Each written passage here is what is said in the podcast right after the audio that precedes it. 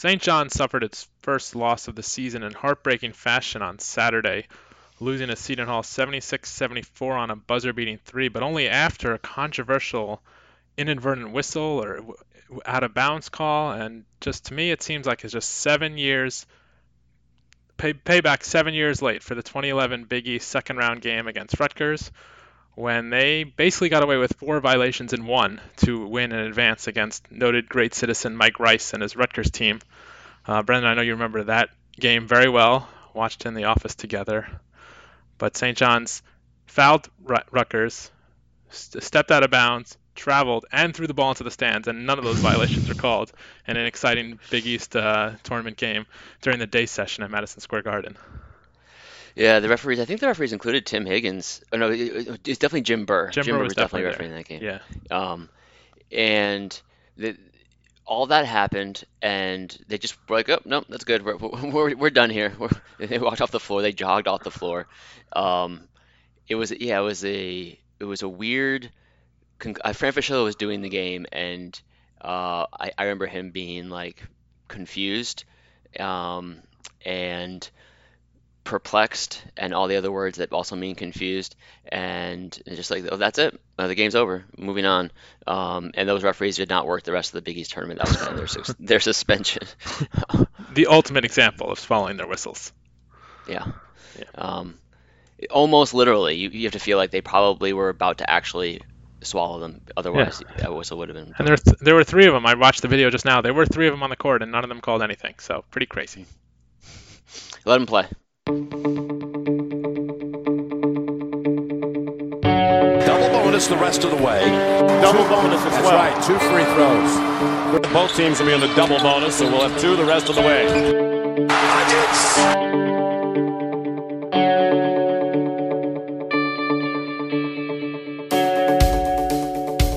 Hey everyone, welcome to the 10th episode of the Double Bonus Podcast. Uh, I'm Brendan DeRocher with Tom Borstein.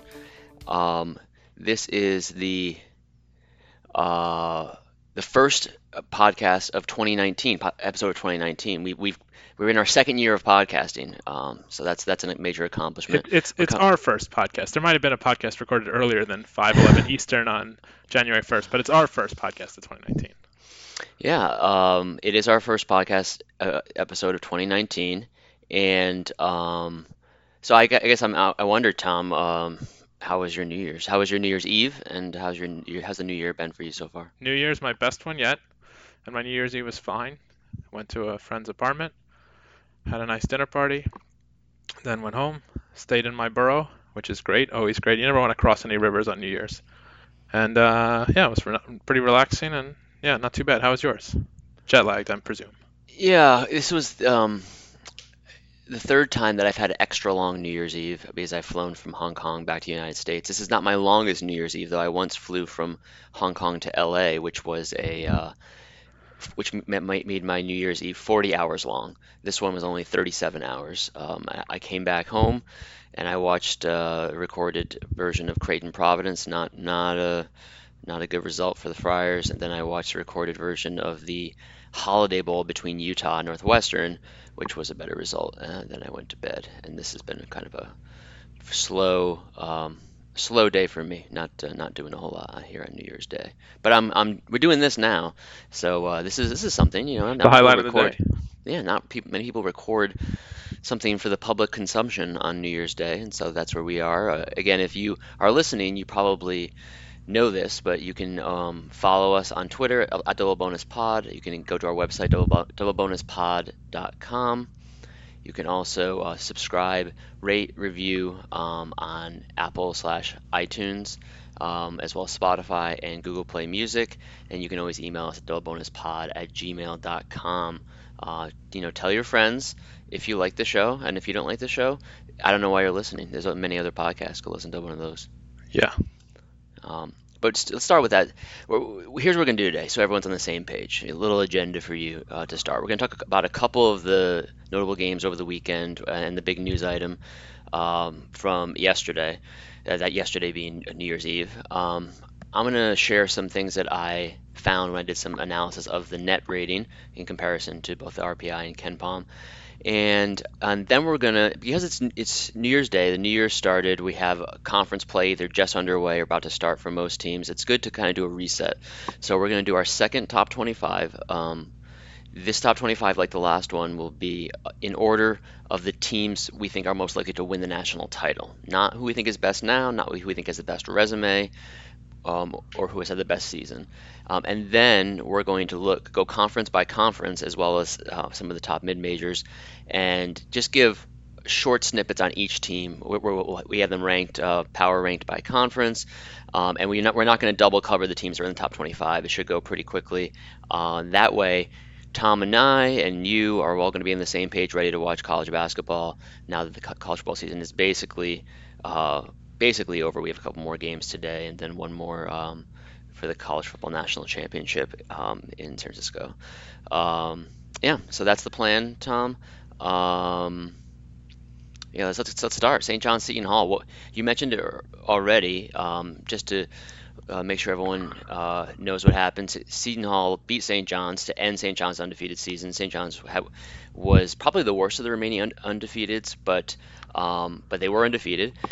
And uh, Seton Hall, um, after being down most of the game by as much as I think 14, uh, they had a chance um, down only one late in the game to knock down a three um, or or a two to win the game. Um, and as Tom said, there was an inbounds that was deflected um, by St. John's. That was uh, uh, that was L.J. Figueroa who deflected, I believe, and to his own teammate. But the referee called probably because you know they called it an inadvertent whistle. The Big East said it they, the whistle was blown because the, they thought the clock hadn't started when the ball was originally touched, but it actually had started.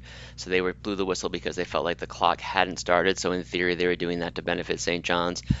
But because the one thing I guess I don't understand. Okay, so it, it was called the inverted whistle. Seton got the ball back. They inbound the ball. They got it back on the possession hour, right? Is that how they got it back?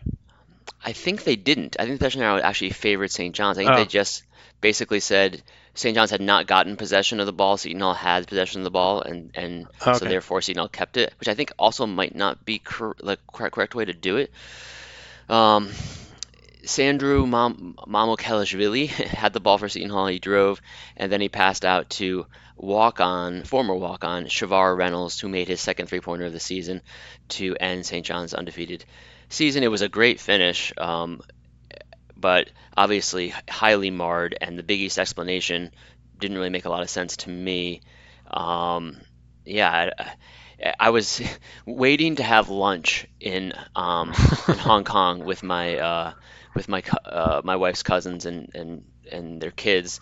We were in a hotel, um, just hotel lobby, waiting, and um, that's when I saw the score and saw the highlights and the, the replays. Um, I want to I want to give major points to Jon Rothstein um, for his recording, which both was a vertical video of a horizontal TV screen and appeared to be taken through some gauze or something. um, but I did see some more some clearer versions. Doug Gottlieb had a slightly clearer version and, of and it. Seton Hall tweeted a better version too. So yeah. Yeah.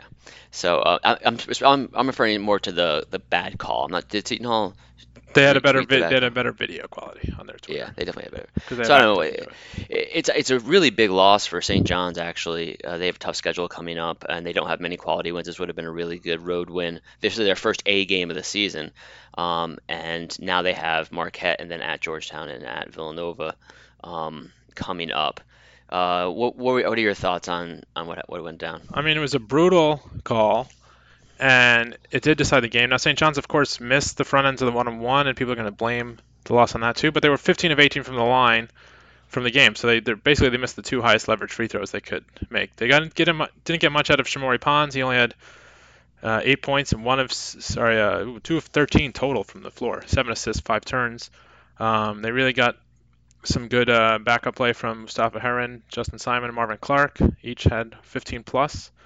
And I, honestly, this is as you said, it's a tough spot for St. John's to lose it. They were evenly matched. They had, could have a good road win against a tournament team from last year, a team that's likely going to the tournament this year, and the rest really cost them. They led the whole game. Uh, it was not. I mean, it's just really bad luck, and it's one of the. It's probably one of the worst losses of the season as far as just like unfairness because of the just the way they played, and they led the whole game, and then basically if that call goes right, they're going to win the game. So, of course, people can say, "Oh, don't miss the front end of the one-on-one," but it's kind of it's, it's a frustrating loss. So, uh, I almost feel bad for St. John's, but I don't really because I don't seem to care that much about them. But I don't know. It's um yeah, tough loss for them, and we'll see how they bounce back. Oh, the other thing is you, you this is this is one of those losses where do you think the NCAA selection committee gives them almost like a half a pass on this loss because or because it was so blatantly unfair? Or do you think they're just going to be like, still a loss? Is that on the team sheet anywhere, like questionable calls? well, I mean, I, I, think, you know, you have a committee of people. This is why you have a committee of people. Yeah. Um, when um, when KenPom Ken Pomeroy was talking to David Worlock and Dan Gavitt of the uh, uh, NCAA about the net recently, and, and you know, Ken Pomeroy, one of his main points was, you know, you still are are forcing humans to make a decision when it comes to NCAA tournament seeding and selection um, based on a ton of data, data that'll be in conflict, data that's complicated, data that there's just too much of to process. And so um, it ends up being kind of broken down to like top 25 and top 50 wins and quad quadrant wins and all that kind of stuff. And um, and Ken Pomeroy's point was, why don't we do something that's a little bit more systematic that does it takes out the human element so that um, we, we can properly reward teams and not have to worry about you know what people are, are using the eye test and what people are not and all that kind of stuff.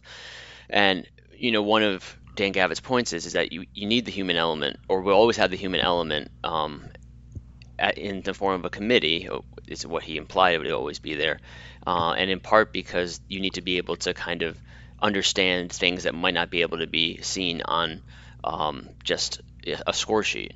And I think I think that's dangerous when you look at things like the eye test, which I, I can't stand it. You know, um, like Jay Bilas is supposed to be this like really sophisticated um, announcer, but yet he seems to be a huge fan of like, well, you what. Look at how Virginia Tech played in the ACC tournament. How can you tell me that's not an NCAA tournament team? That's like that's like a terrible way of, of going about it. But the good thing about like the the um, human element is that it can say, okay, well, let's be real. St. John's shouldn't have lost this game. It was a bad call. If it comes down to like them not getting the tournament or getting in the tournament and being on the edge, um, and if if they clearly would be in with a win at Seton Hall and they might be out with a loss, then we, we should put them in because we don't want one call to basically ruin their whole season. Um, now or or even a seed line maybe. Um, I, I, don't know if that will actually happen. Um, you know, the committee is supposed to be able to take into account injuries, um, but I'm not sure they take into account suspensions. So it's like, what do they take into account and not account? Um, you know, they always say we want the best teams, but their process doesn't really um, actually put the best teams in. It's the teams with like the best resumes, and a resume is based primarily on wins and losses. Um, which you know, for instance, in KenPom, St. John's ranking is not going to be like any different in a thing like KenPom because of this. It's like basically just marginally worse because their defensive efficiency is going to be slightly worse because of this three pointer. And you know, I would say is because the point is to win the game, there should be more of a gap than just like oh, a one point win and one point loss is the same thing as the difference between that is the same thing as a one point win and a three point win. I think that the difference is greater because you're playing the whole game to try to get more points than the other team. Um, but on the on the other hand, um, what you know, if you look at say KPI or something, or even the net, or like how RPI was, the difference in St. John's ranking on those measures is going to be vastly different because of the difference between a two-point loss in this case and a what would have been a one-point win, or even maybe a three-point win because maybe they get fouled there after right. they steal the ball. Um, I guess that's, that's a long-winded way of, of, kind of thinking about the theory of picking teams, but uh, but that's how I, I, how I look at it. What do you think? I think that it's going to be in the back of people's mind. I think it'll give them just the benefit of the doubt a little bit. But of course, St. John's made its own bed. This is their toughest test of the season, and that's because they played one of the worst non-conference schedules in the country. Now they have Duke coming up. They play Duke periodically uh, in the middle of February. They have February 2nd at Duke. So, but even with that game, they have a their strength of schedule is 345th non-conference. Like no one told them schedule Rutgers, Cal, Georgia Tech as your three like major conference opponents uh, entering the season. Like you could have done a little bit better. You're St. John's. You have access to Madison Square Garden. Probably could have done a little better. So maybe they weren't wouldn't have been in such a close game against Seton Hall if uh, if they had played some tougher tests early in the season. So who knows? So Uh, but I think they should get the benefit of the doubt. If this is really the, the deciding case between a seed line or getting in the tournament, I think they should get the benefit of the doubt. But then again, uh, they kind of put themselves in this position a little bit because their resume is going to be thin because their non-conference schedule is so terrible. Yeah, um, no, for sure. They haven't. They only their only road game out of conference um, is Rose Rutgers. Uh, they went down to Miami and played Georgia Tech, which in theory, if they scheduled that game a couple years ago, maybe they thought Georgia Tech would be better by then. Cal has been good in the past, but obviously is terrible this year. And then VCU and Temple were the two teams in that in that tournament they had at Barclays, and um, they're both like about the same this year, about 65, 70th best team in the country. Um, and and St. John's won that game in overtime. Let's um let's hit briefly on what some call the best rivalry or the best non-conference rivalry in in the sport, and that's Kentucky Louisville. Kentucky went to Louisville. It was impressive again, just as they have been the last since the Seton Hall loss. They've now beaten Utah by 27. They beat North Carolina neutral site by eight, and now they've won at Louisville by 13, 71 58. Uh, you have any thoughts on this game? I was really impressed with uh, Kentucky's defense in this game, shutting down Louisville, you know, holding them to 0.94 points per possession, and they seem like they're growing into this team a little bit. Obviously, they lost Quade Green, who's transferring, but Reid Travis is playing really well. Tyler Herro stepped up, played very well, had 24 points on 10 of 13 shooting. Uh, it's the Yum Center is a huge arena. It's tough to win there. Uh, it's uh, obviously it is a whatever you want to say where it ranks in the rivalries. It's a huge deal to the state. That's why Calipari is so popular among Kentucky fans because he owns Louisville, and this is another example of it. And Kentucky seems to have turned the corner. That blip uh, to start the year when they really struggled against, they came out flat against Duke. Then they had some weird games against VMI, and you know, uh, who else did they have a close game against? Like, uh, uh, Vermont or Southern Illinois or Southern Illinois, yeah. Um, so and they didn't really play anybody outside of Rupp, but they've seemed to have turned the corner for these last three games, especially the last two. Um, so I'm I would definitely uh, I think the race for the t- top spot in the SEC is going to be really exciting, and I think Kentucky's just reasserted that they're going to be back in there, and they're definitely going to be a factor, and they're probably a Final Four contender if uh, things play out the way they should. Yeah, the one thing to note, you mentioned Quade Green transferring to Washington, which we discussed briefly on the podcast last week. Um, he John Calipari has really shortened his rotation. He had um, he played nine players in the, in the Louisville game, but only six players played more played double-digit minutes. Um, the starters: Herro, P.J. Washington, Keldon Johnson, Reid Travis, Ashton Hagans, and then Immanuel Quickley, uh, the the freshman guard. Um, E.J. Montgomery is a five-star freshman, only played nine minutes. Nick Richards, a former, uh, I believe, a former five-star, at least a highly rated recruit, he only played seven minutes. Partly is because you know there's just too many big men on Kentucky. Th- those guys are 6'10 and 6'11 respectively. Um, and you have to wonder whether just getting uh, shortening your rotation is is a you know a big a big part of why uh, Kentucky's played a little bit better. They, the guys are playing together more. They're not going with kind of a platoon. They were never going with a, a, a true platoon like they did a few years ago, but playing a lot of guys a lot of minutes. Um, you know, if you look at, at for instance, the Seton Hall game, let, us see how many in that game, I guess it was somewhat similar. Quade Green played 10 minutes and Nick Richards played 12 minutes, um, and Adrian Montgomery played 8 minutes, and that was an overtime game. Just keep in mind for that, uh, where Reid Travis fouled out. Um, so I think that's part of it. I, I'm, I'm definitely I was high in Kentucky starting the starting the season. I think they have a lot of good players. And another thing to note is Kentucky's allowed the 313th worst three point percentage of any team in the country this year, and that's the kind of thing that tends to regress. Um, especially John Calipari has been a, consistently held teams uh, to a low three point percentages uh, over his time at uh, at Kentucky. In this game, it started to regress perhaps a little bit. Louisville went five for 20 on three pointers. Um, Jordan Nwora, their their best uh, offensive player, was one for five. Yeah, they're not allowing like a ridiculous number of three-point attempts in the game. They're right in the middle of the country as far as what percentage of their opponent attempts come from three. So yes, I think they are in line to kind of benefit from a turn in the three-point lottery there. So yeah. Yeah. Uh, the the big story over the weekend was not um, uh, on the floor. It was, if you consider the Monday of the weekend, I guess. Um, it was uh, Steve Alford being fired uh, by UCLA. The um, former Southwest Missouri State Iowa and New Mexico coach. Um, it becomes the first ever uh, coach to be fired by uh, UCLA during the season. Um, his team had lost four straight games, including at home to Belmont and Liberty, two very good mid majors, but still, obviously, those are games you should win, and then two blowout losses um, to Cincinnati and Ohio State. They were 7 6 in the season. Um, UCLA is a big reason why the Pac 12 has been really bad this year. Uh, but uh, you know, Steve Alford, and now he only gets five and a half seasons, basically five seasons and 13 games. Made the NCAA tournament four times, made the Sweet 16 three times. Um, you know, he never, never a favorite of uh, of UCLA fans. And uh, Matt Norlander and, and, Gary Parrish spent maybe 45 minutes talking about this on their podcast. Twice. Um, they did a they did an original podcast about him, oh, and it was speculated, and then they came back did another one basically. Oh, so basically, they did like 90 minutes on this over 24 hours, basically. Yeah. So if, so. if you really want a full breakdown with a lot of speculation this coach is going to be and all the background on on Steve Alford, uh, I recommend listening to that podcast, which is almost dedicated to it. But um, but yeah, Steve Alford out at UCLA. You have what are your thoughts? I, I UCLA is obviously a blue blood program, but it's kind of crazy how quickly it fell apart for Alford, and also just how I mean he has a there are so many coaches who've done so much less than he has, and are like totally safe. I brought that up the last time on our last show. Shaka Smart hasn't won an NCAA tournament game with Texas. Now Texas cares so much more about football than anything that he just kind of slides under the radar. But he's not even he doesn't even his name doesn't even come up at all for being at risk. And I'm not saying he should be fired. I'm just saying that it's just weird that Steve Alford, who's done something that most coaches don't do, which is make the Sweet 16 more times than not, uh, is out. I mean, it was obviously just a this team's collapsed with the losses to Belmont and Liberty at home, which can't happen for a uh, a UCLA team. And then obviously sandwich those are sandwiching the Cincinnati Ohio State games, which aren't terrible losses um, away from home. But I don't know. it was this freshman class I guess didn't pan out.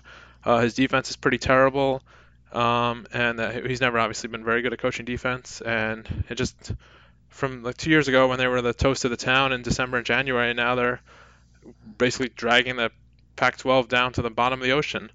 Uh, I mean, the Pac-12 has a lot of help. There are a lot of there are a lot of dead weight in the Pac-12, but uh, it's just kind of crazy how how quickly the ship has sunk in uh, in Westwood.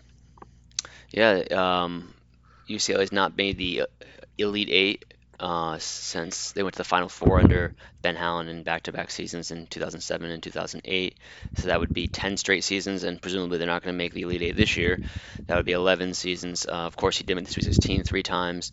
Um, and you know the, the, the Lonzo Ball team was good enough potentially to make the um, make the Final Four. They lost. Uh, they were in a very tough region where they ended up playing Kentucky in the Sweet 16, and then um, also in that region was North Carolina, who who were the eventual national champions. Um, and then last year didn't go well. Uh, they made the NCAA tournament barely in the first four. First four, yeah. Yeah, they played like a pretty. Um, it was a really ugly game. I was uh, uh, against St. Bonaventure, a game that I thought UCLA was going to win, honestly, and and they were up. Let me look at this. They were up by five um, in, the, in the final minutes, um, well, eight minutes left, so it's not like that that late in the game. And they went in a big drought. Uh, St. Bonaventure scored 12 straight points, and they lost. And um, yeah, and now now it's over. So 3.6 uh, million to Steve Alford though. Yeah. So. Well, I he, he's not gonna struggle to find uh, find something to eat. Um, no. I, uh, I guess people have probably thought about this, but Steve Alford was um, the person that the Indiana Pacers that people wanted in Indiana wanted the Pacers to pick in 19 in 1987 NBA draft. Uh, and instead, they picked Reggie Miller, who went to UCLA. Um, I, I just thought of that, but eh, so UCLA. Uh, uh, basically a UCLA player was taken when Steve Alford wanted to go to the Pacers, and now UCLA has fired him after. Uh, is, is a really I, I, don't know. It all comes full circle really, in some way, yeah. with maybe some many detours and maybe some left and right turns and maybe a total maze, but it all comes full something. Yeah. Yeah, yeah. It's yeah. all uh, yeah. Um, some of the names mentioned to replace him. Uh, well, f- first of all, Mur- Murray Bartow is going to be the um, the interim coach at UCLA um, as they enter Pac-12 play. Uh, they start the Pac 12 season on Thursday. Um, they have the Stanford Cal weekend uh, at home. Uh, those should be not difficult games, but the way UCLA is playing, you can't take anything for granted, I guess. Um, and then um, and then they have the rest of the Pac-12 season before they can hire a new coach. Names I've mentioned have been um, Fred Hoiberg, who was just fired by the Chicago Bulls. Um, uh, Gregg Marshall of Wichita State, his name came up. Um, Earl Earl Watkins, um, Earl Watson, sorry, former UCLA player who was former Phoenix Suns coach. Um, you know, Billy Donovan, of course, is going to be a name that, that comes up whenever there's a big college job opening, but he's doing a pretty good job at Oklahoma City right now still, and he wouldn't be available until at least April. Um, yeah, I mean, your usual suspects are going to come up. Uh, Gregg Marshall was almost, they could have hired him several years ago, right? That's what they say, but they didn't want to wait during that run when they went to the Final Four, so they just signed Alford instead. Is that right? Is that what they say? That that's like um, like that's ur- basically what uh, what Gary Parrish says is the case, and I, I guess I believe him. I, I have no reason not to. That um, Gregg Marshall didn't want to talk to UCLA until didn't want to talk, not not just didn't want to accept the job, obviously, but uh, didn't want to talk to UCLA until um, uh, um, until after their season, and that was the year they went to the Final Four. Um, Yeah. yeah, yeah. Uh, some names, other names mentioned just. Uh, there's a lot of Duke guys. Uh, Seth Davis mentioned Jeff Capel, uh, who just became the coach at, at uh, Pittsburgh, um, as well as you know Bobby Hurley's at Arizona State. Jamie Dixon used to be assistant coach at UCLA under Ben Howland. Um, yeah, I, I mean, I, I guess the question is, what kind of coach do you want? Um, you know, people. I remember when Fred Hoiberg was fired by, I guess this was like what a month ago. He was fired by the Bulls, and people immediately speculated about where he would go to college.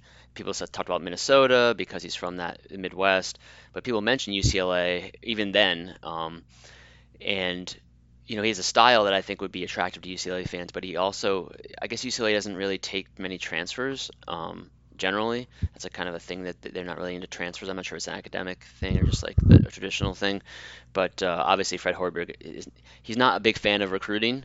Um, he'll do it obviously, but he's he's he likes to kind of just bring in some transfers from other schools along with some recruits and then go from there. And I, I don't know if that's really going to fly at UCLA. Maybe he Once you- differently. I mean, it's a little easier to get people to come to UCLA than it is to come to uh, Iowa State. I mean, you know, like maybe you can get, maybe you can hit hit the road, stop by a few living rooms, say hello, and maybe get some top players. It's a little easier to sell Southern California than um, Iowa.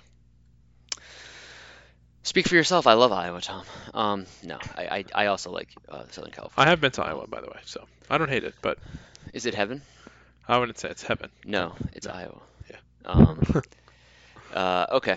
Uh, let's move on. Um, well, a lot of the other games that have happened since we last spoke, um, which was Christmas Eve for Tom and Christmas Day for me, um, we'll bring up when we go through the various teams as we do the, our New Year's reset. I just want to spend, a couple of minutes talking about some research I did on the net. Um, I was just trying to compare the net to the RPI and the net to KenPom um, for various reasons, just so I understand it a little bit better. But uh, a few correlations here. So um, RPI um, and the net have a correlation um, coefficient of 0.924. So for folks who uh, want to understand what that correlation means, zero would mean there's no relationship between the, the two rankings, which obviously wouldn't make sense. Negative one would mean that they are inverse, where basically the best team in net would be the worst team in RPI, which of course wouldn't make any sense. And one would mean that um, that, that they're exactly the same. Um, so 0.924 is pretty strong. Um, the net to KenPom actually has a 0.959, or or it's not go to that municipal, 0.96 um, uh, correlation. So it's actually closer, more closely correlated to KenPom than than it is to RPI. Um, and for RPI to KenPom, in case you're wondering, it's 0.87 or 0.88, uh, 0.875 is where, where it is. Um, so the net actually is about you, you could do a pretty good job of mimicking the net ratings by taking uh, 60% of KenPom and 40% of the RPI and mixing it together. That'll give you um, an even higher correlation uh, of 0.974. Uh, so basically 90, 90 uh, 97% is probably the wrong way to do it, but 0.974 is a pretty strong correlation. Um, yeah, so I, I- I think we're seeing that the margin of victory has definitely um, made uh, a, a difference in how much uh, the net is is is close to KenPom rather than to RPI, which of course did not factor margin victory at all. Um, if, if you're looking at which teams are doing well in KenPom uh, in net compared to um, RPI, um, they, they would have been in RPI or, or to KenPom. It's mostly mid majors so far this year.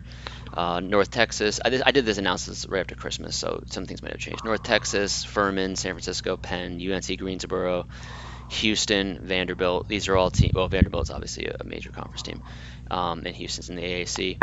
But these teams all have um, a much better net than you'd expect based on their RPI and KenPom rating. On the other side, it's pretty much all uh, major conference teams. I was looking primarily like at the hot, the top 120, so it's a mix of major conference and um, mid majors. Uh, so you see West Virginia, Texas, um, Davidson, Penn State, Alabama, USC, Georgetown are the teams that have struggled, uh, have, have bad nets relative to their um, what you would expect based on the RPI and KenPom. And one thing that I notice is it does seem that like just record is really important. Like not having many losses. Um, you know, NC State's another team that's really high in net that isn't as high in KenPom or RPI, um, and they're they only have I think one loss to Wisconsin. Um, so losses seem to definitely hurt you, uh, maybe even more in, in, some ways than you'd expect uh, in the net, even compared to RPI and KenPom. Um, of course, it's early in the season, and really we need a full season's worth of data to make any stronger claims. Nate Silver um, didn't, but it's okay. Oh yeah, Nate, Nate Silver only needed three weeks of data to to call it the worst rating in the history. I mean, so it's basketball. you said it was 0.95 to KenPom. Is that what you said? Yeah, 0.96 basically. So that's pretty. That's pretty good, right? I mean, that seems like it's not a bad correlation. I mean, the RPI yeah. I guess is garbage, and it's point, widely regarded as garbage, and it's 0.92. So the question is, is that uh, point or 0.04 make a make a big difference in your opinion, Brendan? Well, um, if you look at it this way, the R, the R, RPI to KenPom was like basically 0.88, and net to KenPom was 0.96. So you've improved, you've gotten it like oh, 0.08 closer to to KenPom. If KenPom is the standard, uh, obviously some people don't like KenPom, and, and it's not the only kind of predictive factor out there. But um, if we said the pro- big problem with RPI is that it was not really factoring things uh, correctly and, and, and, overstating certain things like you know a win and a loss and not factoring margin of victory they started to do that and they've gotten a lot closer to like something that basically doesn't factor in wins and losses at all which is KenPom so um, I think the overall kind of theme is it's an improvement over the RPI uh, it, it's hard makes it harder to game your schedule than the RPI did, which was basically since the RPI was so strength schedule focused, all you had to do was schedule teams that were good teams from bad conferences. It never scheduled bad teams in good conferences. That was like the worst possible team you could schedule. Like your your DePaul's and your Boston Colleges and, and teams like that is like absolutely the worst team because those teams will have both a will have a bad record, a record that's actually probably worse than their um, than how they are as a team. Um, because they're going to be playing teams that are they're better than them pretty much every single game once the conversation starts. Um, you can still game it. It's it's still similar to the RPI and how you would game it. You still want the same types of type of teams because if your theory is uh, you want to face teams that are not that good, according to KenPom, that's how the te- how good a, a, team actually is. Then um, then still you would you would go to team go for teams that are likely to have better records than their actual quality. Um, but anyway, let's take another look at the end of the season. Uh, and let's move on from this just because um, we're actually talking a little bit longer than I expected on, on this first part. But uh, this is all very it's, it's it's all good content though, Brendan. Never yeah, apologize. Yeah, hashtag content. Yeah. Um, okay, so let's uh, let's do our top 25. Um, yeah. Uh, so we're gonna do this like we did last time, basically five at a time each. Um, and this will be give, give us a good chance to talk about these teams uh, ahead of going through the, conf- the conference by conference. Um, I see your. Let me let's let's reveal each of our 21 and 25. We have a document here, those of you listening, and right now they're blacked out so that we don't see each other's. But uh, but I'm about to reveal 25 and 21. Okay, Boom. I see your 25 and 21. Tom's is Mississippi State, Houston, Indiana, Nebraska, Kansas State. Mine is Houston, Purdue, Florida, Oklahoma, Auburn.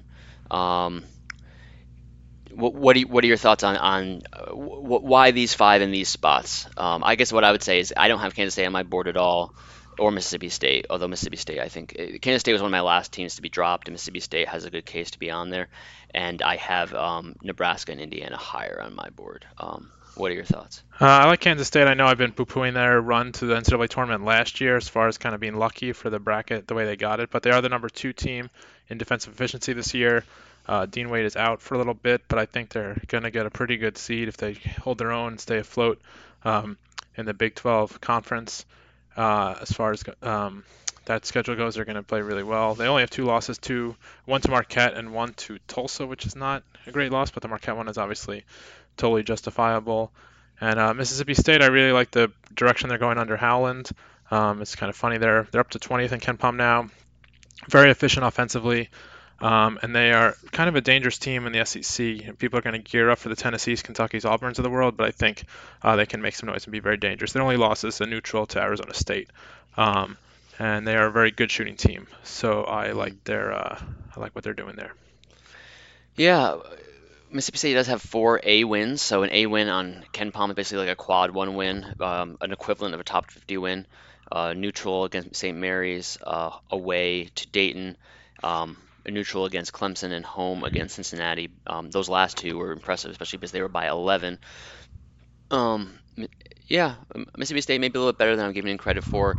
Um, and uh, and then in terms of Kansas State, they're definitely my number 26 team. I, I cut them when I bumped Florida in. Um, you know, I, I think part of this is the difficult part is that this isn't necessarily who I think of the 25 best teams, but these are the teams that are most likely to win the national title. Right. And when you get down to 21, they're not very likely at all. 21 to 25.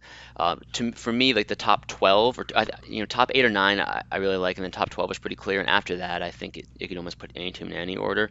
Um, Florida's playing a bit better. They blew out Butler recently, um, and they have talent, so I kind of went with talent. Purdue, I went with a 24. They haven't played well this year. Well, they have a lot of losses, I guess you could put it that way. Um, but with Carson Edwards and a team that can really sh- score it, um, I figured maybe they were trying to make a make a deep run. Houston's still undefeated, good defense. Oklahoma um, has actually had a really good like resume so far this year. If they have a good conference season, they could get a, a really high seed um, with a, an improved defense. Um, they have a win at Northwestern. They have a win over Creighton. They also beat Dayton, who was a team that Mississippi State has beaten, and they have a neutral court win over Florida um, by 15. So. Um, again, mine is uh, Houston, Purdue, Florida, Oklahoma, Auburn. One thing is, you know, Auburn probably a bit lower than you have them, or most people would have them.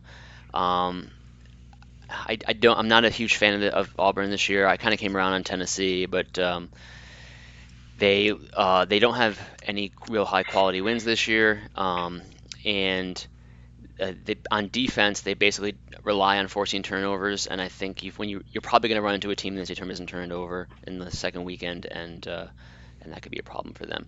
They're number one in the country in block rate and number two in the country in steal rate, which is it's kind of that's kind of like the St. John's formula from last year: get blocks and steals, but don't really do anything else particularly well on defense. Um, yeah, I don't know. I, I totally see that. I mean, they're they forced turnovers on 29.3% of their possessions, which is almost 4% more than any other team in the country. So, yeah, but shots are going to fall, and if you don't get the turnovers, one team takes care of the ball, you run to like a Michigan in a Sweet 16 game or someone like that. The team just doesn't turn the ball over, you could be in trouble. So, okay.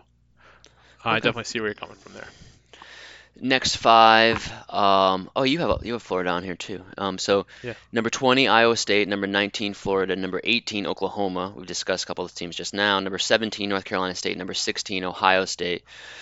Uh, for me, I have number 20 North Carolina State, 19 Marquette, 18 Nebraska, 17 Iowa State, and 16 Wisconsin. Um, at first glance, you know Ohio State's a team I actually do not have on my ranking. Um, and they have definitely played like a top 25 team this year, and they have Chris Holtmann as their coach, who has done a good job of you know pretty much always winning a game in the NCAA tournament. I didn't include them on here mainly because of their um, th- their talent. I just think their talent is not at a great, uh, not that great, not a really a Final Four team good. I think all the teams I have on here either have something like a like a dynamic scorer or have just more overall talent. Um, they're built defensively, Ohio State is on um, on two point defense. Um, they're 17th in the country in two point defense. They're 29th in the country in three point defense. That might regress the second one. And the first one, I feel like might regress because they're not a team that has many shot blockers. No. Generally, shot blocks and two point defense is correlated to some extent. But uh, Ohio State's 17th in two point defense and three and 162nd in uh, in shot blocks. So I I do think that the, their defense will be not as good moving forward. Um, although I will give credit to um, Chris Holtmann is that he's had a top um, well, I'm looking. I was, I was actually I was looking at uh, offense, but he said he had a top 35 uh, two point defense last year, although he had more shot blockers last year. So we'll we'll see what, what goes on with that. But uh, but yeah, Ohio State, they're they're really really playing well right now. But uh, I don't have in my top 25. It's fair. North Carolina State I added there because they are just a very good shooting team. They actually probably should shoot the three more. They shoot the three 41.4%, but they only take it 33.2% of their attempts, which is 299th in the country. But they're fifth in the country in off in uh, effective field goal percentage, and they crash the boards uh, really well. They're they're seventh in offensive rebound percentage. Now their resume is not so great. They do have a win against Auburn at home. Uh, they lost to Wisconsin back in November. Uh, but they're like similar, just like Mississippi State in the SEC. They're like right on that second tier in a very talented ACC. So uh, we'll see what they have there. But Kevin Keatts has done a good job with them. It's a far cry from the Sidney Lowe days. The yeah, and they have a very they have a very deep bench. You know, I think I, I had North Carolina State in my in my ranking perhaps a little bit prematurely last time. I thought maybe at, at 24. Out of the game. And I think that yeah, um, and I guess that's proven to be the case. Their only loss being that really close loss to Wisconsin, um, where they were leading much of the game. Uh, they do play a lot of guys on their bench, which in the NCAA tournament doesn't isn't really what you what uh, you see much. You see teams shortening the bench. Um, but yeah, you know.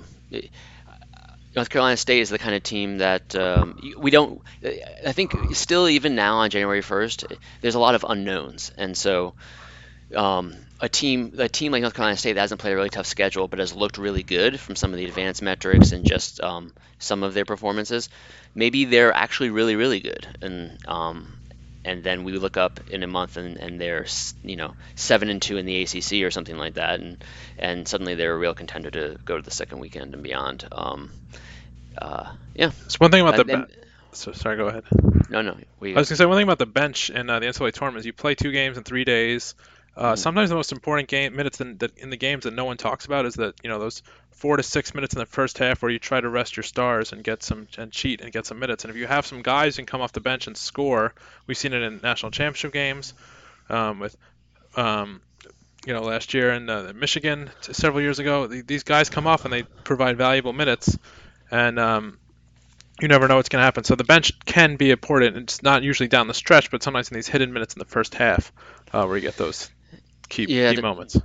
Donte DiVincenzo and Spike Albrecht yep. um, were a couple guys that were big in national championship games. And I think the other thing is with foul trouble, um, you know, two fouls early, and suddenly a team that doesn't have a uh, a guy to replace that guy is going to be in a lot of trouble. We saw that with Gonzaga against North Carolina in the national title game, um, where uh, their big man got into foul trouble. I know his name. He was a top 15, top 10 pick in the NBA draft. Uh, they oh Zach Collins. Oh yes, uh, yes. Zach Collins only played 14 minutes in the national title game, um, and he had five fouls and um, in those 14 minutes. So he um, and then we saw Przemek Karnowski. He got four fouls in that game, um, and Jonathan Williams had four fouls. But as, and those are were the three tallest players. So um, they, they did have Killian Tillie on that team, and he played, but you know he was a freshman and and hadn't really played as much um, in big games that uh, that season. Um, yeah, he had in the NCAA tournament. He had 14 was the most he played, uh, equal to the Northwestern game that year for um, uh, for Gonzaga. Um, yeah, I, I, dropped Wisconsin down to 16, not just because they lost to Western Kentucky over the weekend uh, on the road. That's not that big a deal. I, um, but I, I am a little bit concerned about how Brad Davison is playing. Um, you know, I, I thought he was going to be one of the, um, have have a better season basically, and I think and maybe it's just a slump. Um, maybe he's banged up because he takes so many charges. To you know, people hate Brad Davison takes a lot of charges, which whatever. I, He's very hit or miss um, this year. Yeah. He had 26 um, in that loss, but yeah. Then the day before he had seven, or the game before he had seven, he had zero in the game against Marquette, which is obviously a killer. Yeah. Um, I I don't know. I'm, I'm maybe a little bit down on Wisconsin right now. Uh, maybe lower than I should have been. It's still 16. That's that's pretty good. Um, but I think I had them a lot higher. I had them. Uh, well, I had them 13 last time, so it's not that much of a difference. We both have Iowa State in this section. Um, Iowa State is at full is at full strength now, or I, I think actually they're getting um, uh, Ligonton. Uh, uh, they're getting their point guard back. momentarily. Uh, let me just check on his status here as we're talking. Um, yeah, Lindell Wigginton, he uh, he still hasn't come back from his. Oh no, he did. That's right, December 21st in, the last game. He played 18 minutes, so they are full strength. Um, he's only played two games this year, and um, they did have that strange road loss to Iowa by 14. Uh, but uh, you know, I think that this is a team that has kind of top.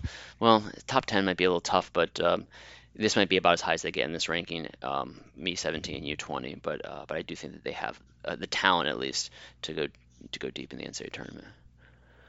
Um, okay, right. let's 11 to 15. Uh, let's t- take a look. Okay, um, 15, 14, 13, uh, 12, 11 for Tom. Wisconsin, Marquette, Florida State, Michigan State, Virginia Tech, and I have uh, Florida State, Villanova, Indiana, Virginia Tech, and Michigan State. Um, so yeah, so, I, I didn't yeah. rank Villanova. Just not sold on them too up and down. But of course, mm-hmm. I, that was probably if if we were picking teams that should have won. Uh, if I did this exercise 100% correctly, they probably should have been in there over uh, Mississippi State or uh, Nebraska. Um, yeah, and you are much higher in Indiana than I am. You have Indiana at 13th. I had them all the way down at 23rd. I guess you are sold on their. Basically, there are two two great players in Langford and Morgan. I'm guessing. Mm-hmm. Uh, yeah, yeah. I mean, point guard was a question for them this year, but Rob Phinisee's been pretty good, although he, he can be a bit up and down. And uh, as a freshman, uh, a freshman often are. It, it, does look like we have the same top 12 probably, unless you have a surprise in the top 10. Um, you have Virginia Tech 11, Michigan State 12. I have Michigan State 11, Virginia Tech 12, and then I'm assuming our top 10 is going to be at least the same set of 10 teams. Uh, so I think there we there is kind of consensus I think on that top 12. Um, we both have Florida State in this group. Oh, oh, let me talk about Indiana for one more second. Uh, what I like about Indiana is um, their defense has been um, kind of uh, better than I expected to be this season. Um, their defense has actually been better than their offense. Um, and uh, um, and Langford and Morgan are uh, one of the best one-two punches in the country, I would say. Uh, they do, they've been a bit lucky this year. It, and, and you know, you might think that I'm ranking them based on their resume um, because they have four good wins by combined eight points. Um, they beat Penn State, they beat um, Butler. Louisville, Butler, and Northwestern all in very close games. They, they did blow out Marquette. Uh, their um, their defense is solid across the board, and their offense is good at getting twos. And I do think that Archie Miller in the NCAA tournament with a really dominant big man and a dominant wing uh, who can initiate the offense if he needs to, is the kind of team that could, you know, surprise people and go to the Final Four and then win the Final Four. I mean, at, at this spot, I feel like, you know, 13, 14, 15 in the rankings, um, you you would uh, take a team that has like a legitimate Final Four slot. And in terms of Villanova, yeah, I don't know. I guess I I I'll, I'll trust Jay Wright. Um, I thought about I basically took this whole chunk of 13 through like 18, which is Marquette is 18, then North Carolina State at 19, Auburn at 20. That whole chunk I took it out and I was going to re-rank it, and I decided to keep it the way I had it previously. And you know, Villanova did beat Florida State on a neutral court, um, actually in Florida. Uh, so you know, I guess I'll, I'll, see what Villanova is capable of doing. They could go on a great shooting streak in the in the NCAA tournament, um, and their uh, but their defense obviously hasn't been very good this year either, and that's probably the, the probably what'll keep them from going on a deep run. Yeah, I think this is the type I, people who don't follow sporting. I see them lose in the second round and be kind of surprised, but they're still 22nd in KenPom. Uh, their offense, they have adapted through the years under Jay Wright. Jay Wright is a very smart person, so he understands how to get the most out of his players. Um, there's upside as far as who can contribute more from them. So, but their defense, they got to get that sorted. And they have some bad losses, which are very uncharacteristic. The loss to Penn is a bad loss, and obviously the Furman loss. And getting mm blown out by Michigan at home, even though Michigan's very good, you shouldn't lose by uh, whatever it's 27 points to them. So. So one interesting thing about Villanova, um, the last 12 seasons, all under Jay Wright, um, for the first six of those seasons, um, their three-point uh, rate was not in the top 100. They they were 155th, 195th, 118th, 156th, 148th, 112th. That's the percentage of their field goals that are three pointers. In the last six seasons, it hasn't been lower than 31. 7th, 22nd, 31st, 31st, 12th, 4th. Um, basically, Jay Wright changed his style of offense almost entirely between one season and the next. Um, he, they and since he did that, they've been a two seed, a one seed, a two seed, a one seed, a one seed, and then this year, and they've won two national titles. And prior to doing that, they had been a nine seed out of the tournament and a nine seed the previous three seasons. They of course also made the final four in 2009 with that style of not taking three pointers. But it's interesting. They're they're fourth in the country in three point um, rate this year. 51.7% of their three pointers, uh, sorry, of their field goals are three pointers, which is is crazy. Um, and then in that run, it was more like 32, 33, 34% back before Jay Wright switched over. Only seven teams get fewer points from two point field goals than Villanova Longwood, Savannah State, Delaware State, Louisiana Monroe, the Citadel, and Quinnipiac. I don't think any of those teams is making the NCAA tournament. So interesting. They're yeah they just uh, we'll, we'll let someone else shoot twos. We'll do something else. yeah. Um, and then, you know, I think that it's good, good to talk about these teams at 12 and 11 um, because I, I do think, to me, there's like a big kind of bold line between Michigan State, Virginia Tech, um, and then the teams below them. Um, I, I, we haven't talked about Marquette. You know, Marquette I, I, think is really high for you at 14. I have them at 8 and 19 um, um, because of uh, you know Marcus Howard. They can shoot their offense is the kind of offense that could go on a run. Their defense hasn't been terrible this year, so I, I, it's good to mention them. But Virginia Tech and Michigan State, um, Virginia Tech won their um, ACC opener today, blowing out Notre Dame, a shorthanded Notre Dame, Notre Dame team. Uh, Michigan State has kind of been under the radar, I think, because their two um, losses this season were very high profile. They had the um, the loss in the Champions Classic to Kansas, where they were pretty much outclassed, but they came back and actually made it close at the end. Um, and they had the loss to Louisville in overtime, where like it was a weird game, and they had the the stupid missed free throw that missed the rim, and that was an ACC Big East, Big Ten challenge. And so I, it feels like maybe because of that, and because they won that tournament in Las Vegas, that, that kind of was uh, overshadowed on that weekend with Maui and and some other tournaments going on. They they beat UCLA in Texas, and Texas hasn't been that good this year, and UCLA hasn't been good at all. Uh, it, it, feels like they've been a little bit uh, overshadowed, but they're fifth in KenPom. They're fifth yeah. in offense in the nation, 25th in defense. So Michigan State, Virginia Tech. What are your thoughts on those two? Uh, Michigan State, you know, Izzo has a great tournament reputation, and rightfully so. But it's I was just double checking since they uh, lost to I believe it was Duke in this national semifinal in 2015. They've won two tournament games. Obviously crashed out uh, the next year in the first round. I forget who they played. Don't Middle Middle Tennessee. Tennessee State, yeah. So, but they are a very good shooting team. Uh, obviously, Nick Ward and Cassius Winston are very good for them. Uh, I do think they're dangerous, and they are someone who can they can they're like no the, the team that you know, in the in all sorts of times you'll hear someone say, "This is the team no one wants to play in the NCAA tournament," and no one, they're not going to be the the team that no one wants to play. The team that no one wants to play in the NCAA tournament is Duke, but Michigan State, no one's going to be happy to see them uh, play them, and they're going to be dangerous. And they're fifth in KenPom, uh, which may be a little high, but uh, they shoot the ball well. They're very good. Um, at t- taking the right shot. Their three pointers, they've been consistently good at making the right threes under Izzo the last few years. So I think they've been unlucky in the tournament the last few years. And I think that that's uh, definitely possible that it'll change this year. And they're, mm. yeah, and they'll be, yeah, they have the Louisville and Kansas loss. The Kansas lost the first game of the year. Uh, did not look great in that game. And then the Louisville game was just a weird game. But, uh, mm yeah, they have a, and they have a pretty solid start to the uh, Big Ten season. They get Northwestern, Ohio State, Purdue, and Penn State, so they have a good way to get some get their sea legs under them. They don't play Michigan until they only play Michigan once. And, no, they play them oh, twice. The last four games oh, of the wow. season. Yeah, jeez. Come on, get, can we get if we have a round? If we have two, first of all, it's not even a double round robin. It's you know just spread those games out. Put one in mid-January. Yeah, come on, Big Ten. Get it together. Um, they're also fourth in the nation in two-point defense, and that tends to play um, in March. Um, three of their players block shots. Oh, right. Uh, well, they did pretty when they played Villanova this year. Uh, well, no, I'm thinking Michigan, but yeah, um, yeah. I guess if they're playing Villanova, it might not matter. Um, uh, yeah, that might be a game where Villanova takes every single shot, uh, either in fast break, fast breaks, or three pointers. Um, and then Virginia Tech, as we mentioned, they won their um, ACC, uh, ACC opener. They are a great shooting team.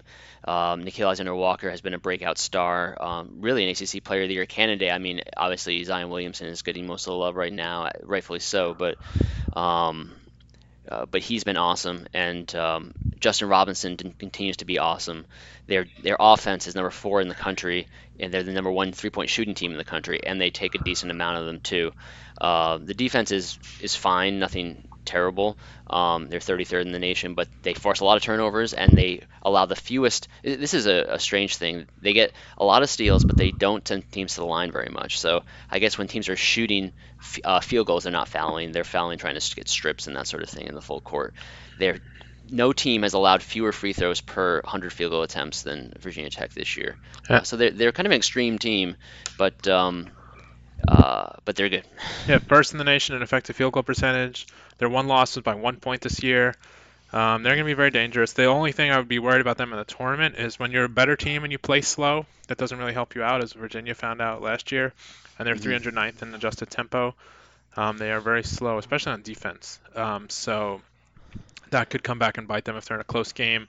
Um, against an inferior team, the tempo may may hurt them. But they are, I think, they're very scary, and the ACC is stacked. And this is just one example why, because no one's talking about Virginia Tech, and they're seventh in KenPom. Yeah, um, they do play a lot of zone, which I think is a big reason why they have kind of a very slow style on defense. But their offense is only 256th in tempo, so it's not like their offense is running up and down the floor either. Um, yeah, so that, let's let's let's go to the top 10, um, 10 through six. Uh, okay.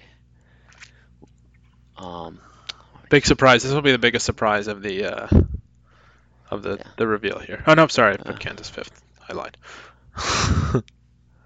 okay, so you have Auburn, Texas Tech, Tennessee, North Carolina, Kentucky, and um, I have Texas Tech, Tennessee, Nevada, Kentucky, and North Carolina.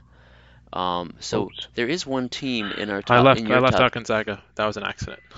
Okay. yeah. All right. Redo. Slide everyone down. Kick out Mississippi State. okay. Yes. Sorry, Ben Howland. Um, yeah, you're out. So where are you putting Gonzaga? Uh, I'll put them above. Uh, no, sorry, below Carolina. They got smoked by Carolina. So that's okay. a mistake. Sorry about that. Anyway. No problem. Um, so so you have Auburn 11, uh, and then your 10 through 6 are Texas Tech, Tennessee, Gonzaga, North Carolina, and Kentucky. So, um, and I have Gonzaga 5, so it's not that big of a difference uh, in terms of those teams. We have Tennessee and Texas Tech in the same exact spots. I have Gonzaga about three spots higher. Um, I have Kentucky one spot behind North Carolina. You have Kentucky one spot ahead of North Carolina, but we both have them in the six, seven spots. Um, yeah, so what are you, what are your thoughts on these teams? Not not so much on your rankings of these teams, but uh, uh, why? Like I guess Kentucky six maybe is, is the what sticks out here, and Gonzaga eight when most people have them might have them a little bit uh, yeah. lower for Kentucky and higher for Gonzaga. Kentucky six is recency bias. I think that um, they played well, much better of late, and that's kind of persuaded me to get them uh, bumped up there. Gonzaga, I do not trust their defense at all. I watched the Carolina game; they got blown out of the building basically, and their defense did not look very good at all. Um, they're only 54th in adjusted d- defense. I know they're first in adjusted offense, but that really scares me uh, come tournament time. They're giving up a lot of points. Um, they gave up uh, over 100 to Carolina, um, and then they since then they've played nobodies, and so good for them. But um, Gonzaga's defense I don't trust, and that's really why I just I can see them. They want to play in a track meet. That's fine. They're 55th in tempo, but that's just not gonna. I just I can see them just losing a Sweet 16 game where they run into a high scoring team and a good offensive team, and they just can't slow them down.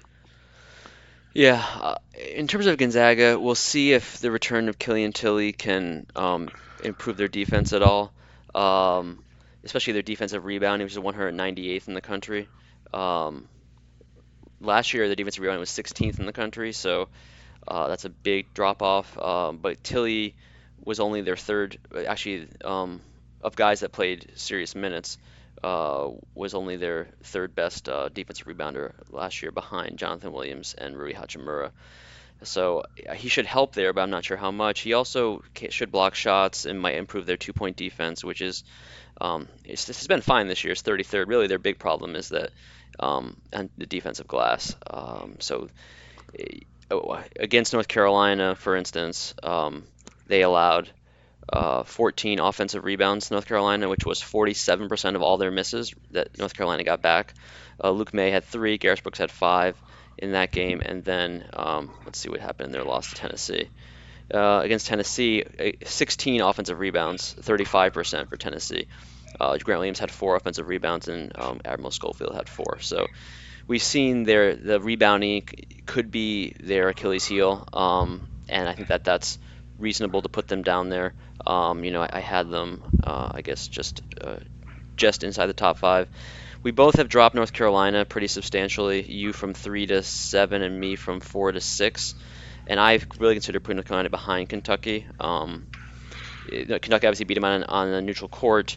North Carolina is a team that uh, has not really. I, I, think the reason, regardless of what the results are for North Carolina, Nas Little has not been like an ACC All ACC player this year, and and people thought that he could be. And so, and I don't think there's there's not good reason to believe that he will be that by the end of the season. His rate stats are, are pretty good um, in, in limited minutes.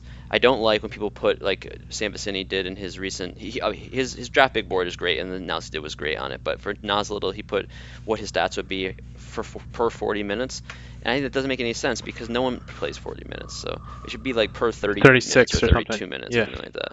Um, but anyway, his his numbers against better opponents are not good. Um, and and, uh, and, Roy definitely doesn't trust him against uh, on defense, so he's not going to play more. And Carolina's defense is very good, and if he's on the court more, it's obviously going to hurt their defense. So, I mean, Coby White's legit, obviously. Luke Maye is fine and playing well, but Carolina, like Nas Little is disappointing. He's not going to. It's not going to hurt his NBA career as we talked about, but or his mm-hmm. NBA draft stock, but he is hurting Carolina right now because of his just the, the lack of trust. Whether fair or not, it's a problem for Carolina.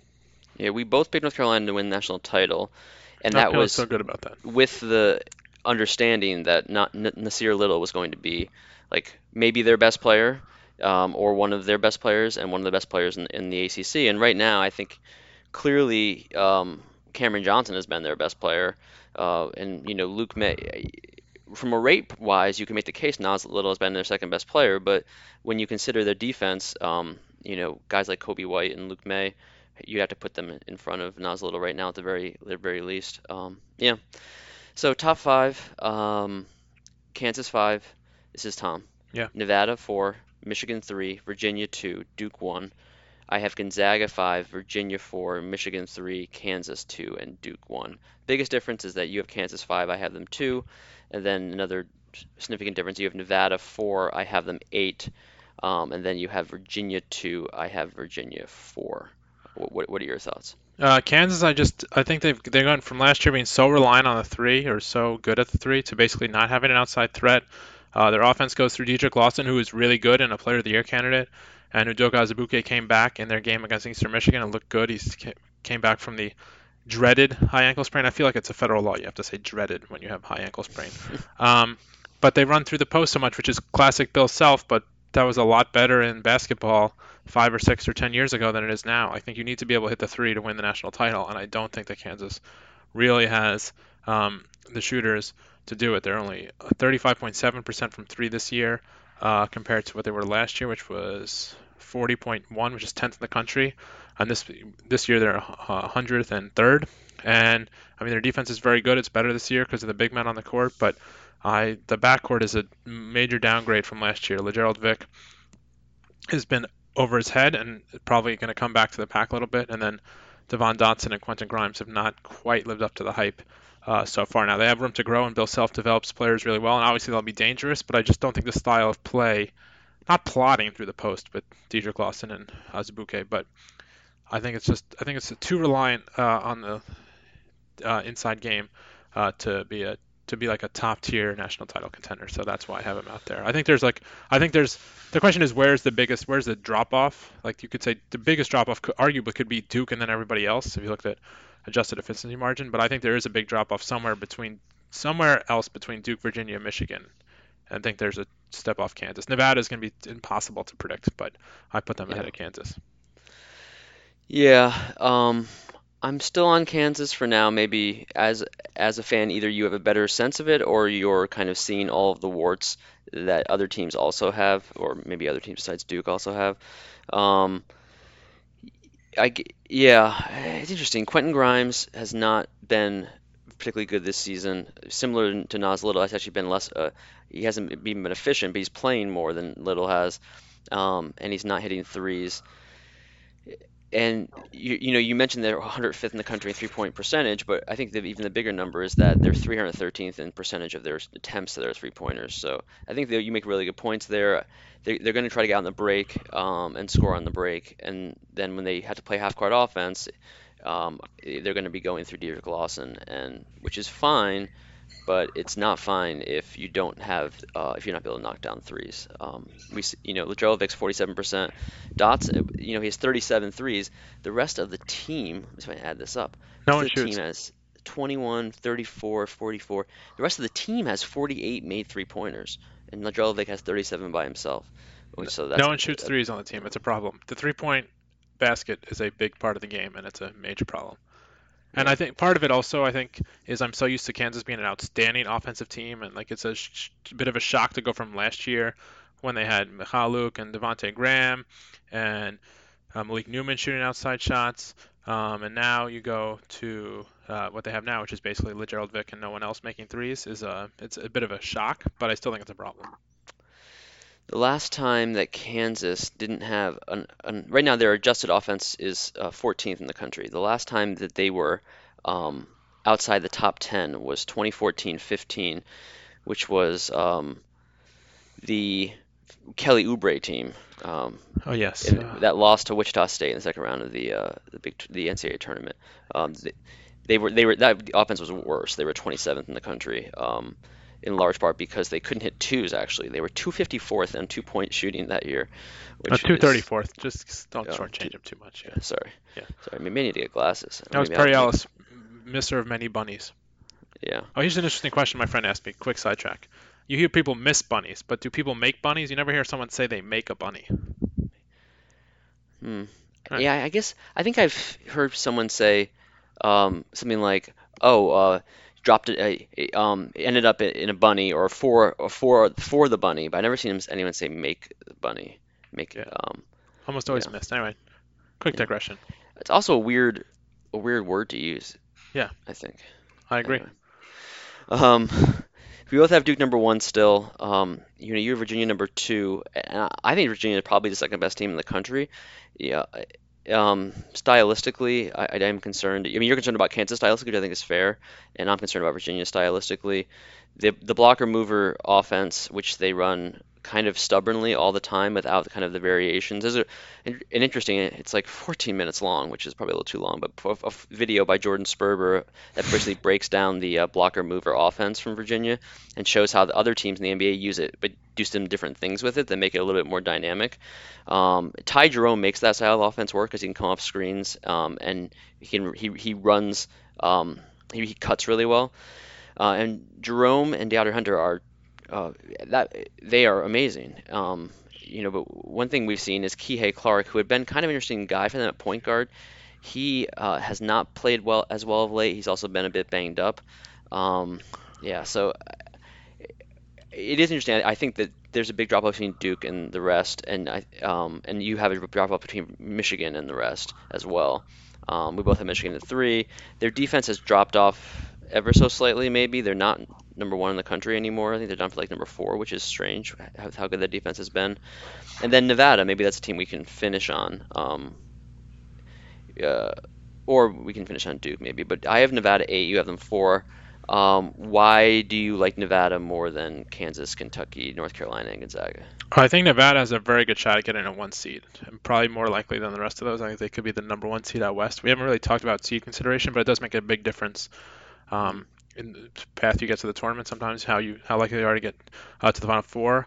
Um, obviously, it's they're a total wild card because they played their three tough their three toughest games were Loyola, Chicago, USC, and Arizona State. They won all of them, um, and now they're going to go into the Mountain West and go have a decent shot of going um, undefeated in that conference, about 13% according to KenPom. So. I mean, if, obviously, if they do that, they're going to be a one seed out west, which will help them. And I think they're very good at getting to the line and their def- defense is good enough and their offense is very good. So, I mean, they're kind of an unknown. So I took a little risk on them because that's what they are. They're an unknown. They're and we won't know really until we can not know really. It's possible we cannot know anything about Nevada until that Thursday or Friday night game, the Sweet 16. Yeah, that's true. Um, Caleb Martin is 10th in the in the KenPom Player of the Year ratings. He's been great. Jordan Caroline takes a ton of free throws. They're taking 106 this year. Um, and then and they really they they were challenged by Arizona State, a six point game. They had some bad first halves um, in other games where where they trailed. Um, but yeah, I, I think you know because you don't know that much about them. I don't know much about them. We had them ranked differently, but but Yeah. uh, like I had them ranked behind North Carolina and Kentucky and Gonzaga, who we know a lot more about, uh, and, Kansas, and you have ranked ahead of all those teams. Um, and I guess lastly, Duke. Um, Duke is Duke. is is there any? Do you think that Virginia could be close to like what would it take for you to move Duke off this one line or in the one Um, spot? Like some major collapse in the ACC, like three straight losses or like a major injury. Um, it's really tough. They have two of the top three guys in the KenPom Player of the Year, and Barrett and Williamson. Um, they're just very good, defense and offense. And look, I mean, look at the gap um, in their efficiency margin on KenPom from one team to the next. From their team, uh, plus 32.63. Virginia is plus 28.77. So it's almost four points. Just to give you an idea, last year, the difference between the one and the two team was about the same. Villanova over Virginia. And Villanova was pretty clearly the best team last year at the end of the year. So Yeah, Villanova entered the tournament number two in KenPom behind Virginia. Of course, Virginia had that bad 20 point loss to um, UMBC as the one seed, and Villanova had one of the more dominant um, NCAA runs we've seen. Uh, I'm not sure. Do you remember where it ranked in like total point margin for all six games? Like, uh, Um, it, I, I definitely remember they set the three-point record for the tournament in the national semifinal, and which is good. I do not remember where it ranked all time for, but it's definitely up there.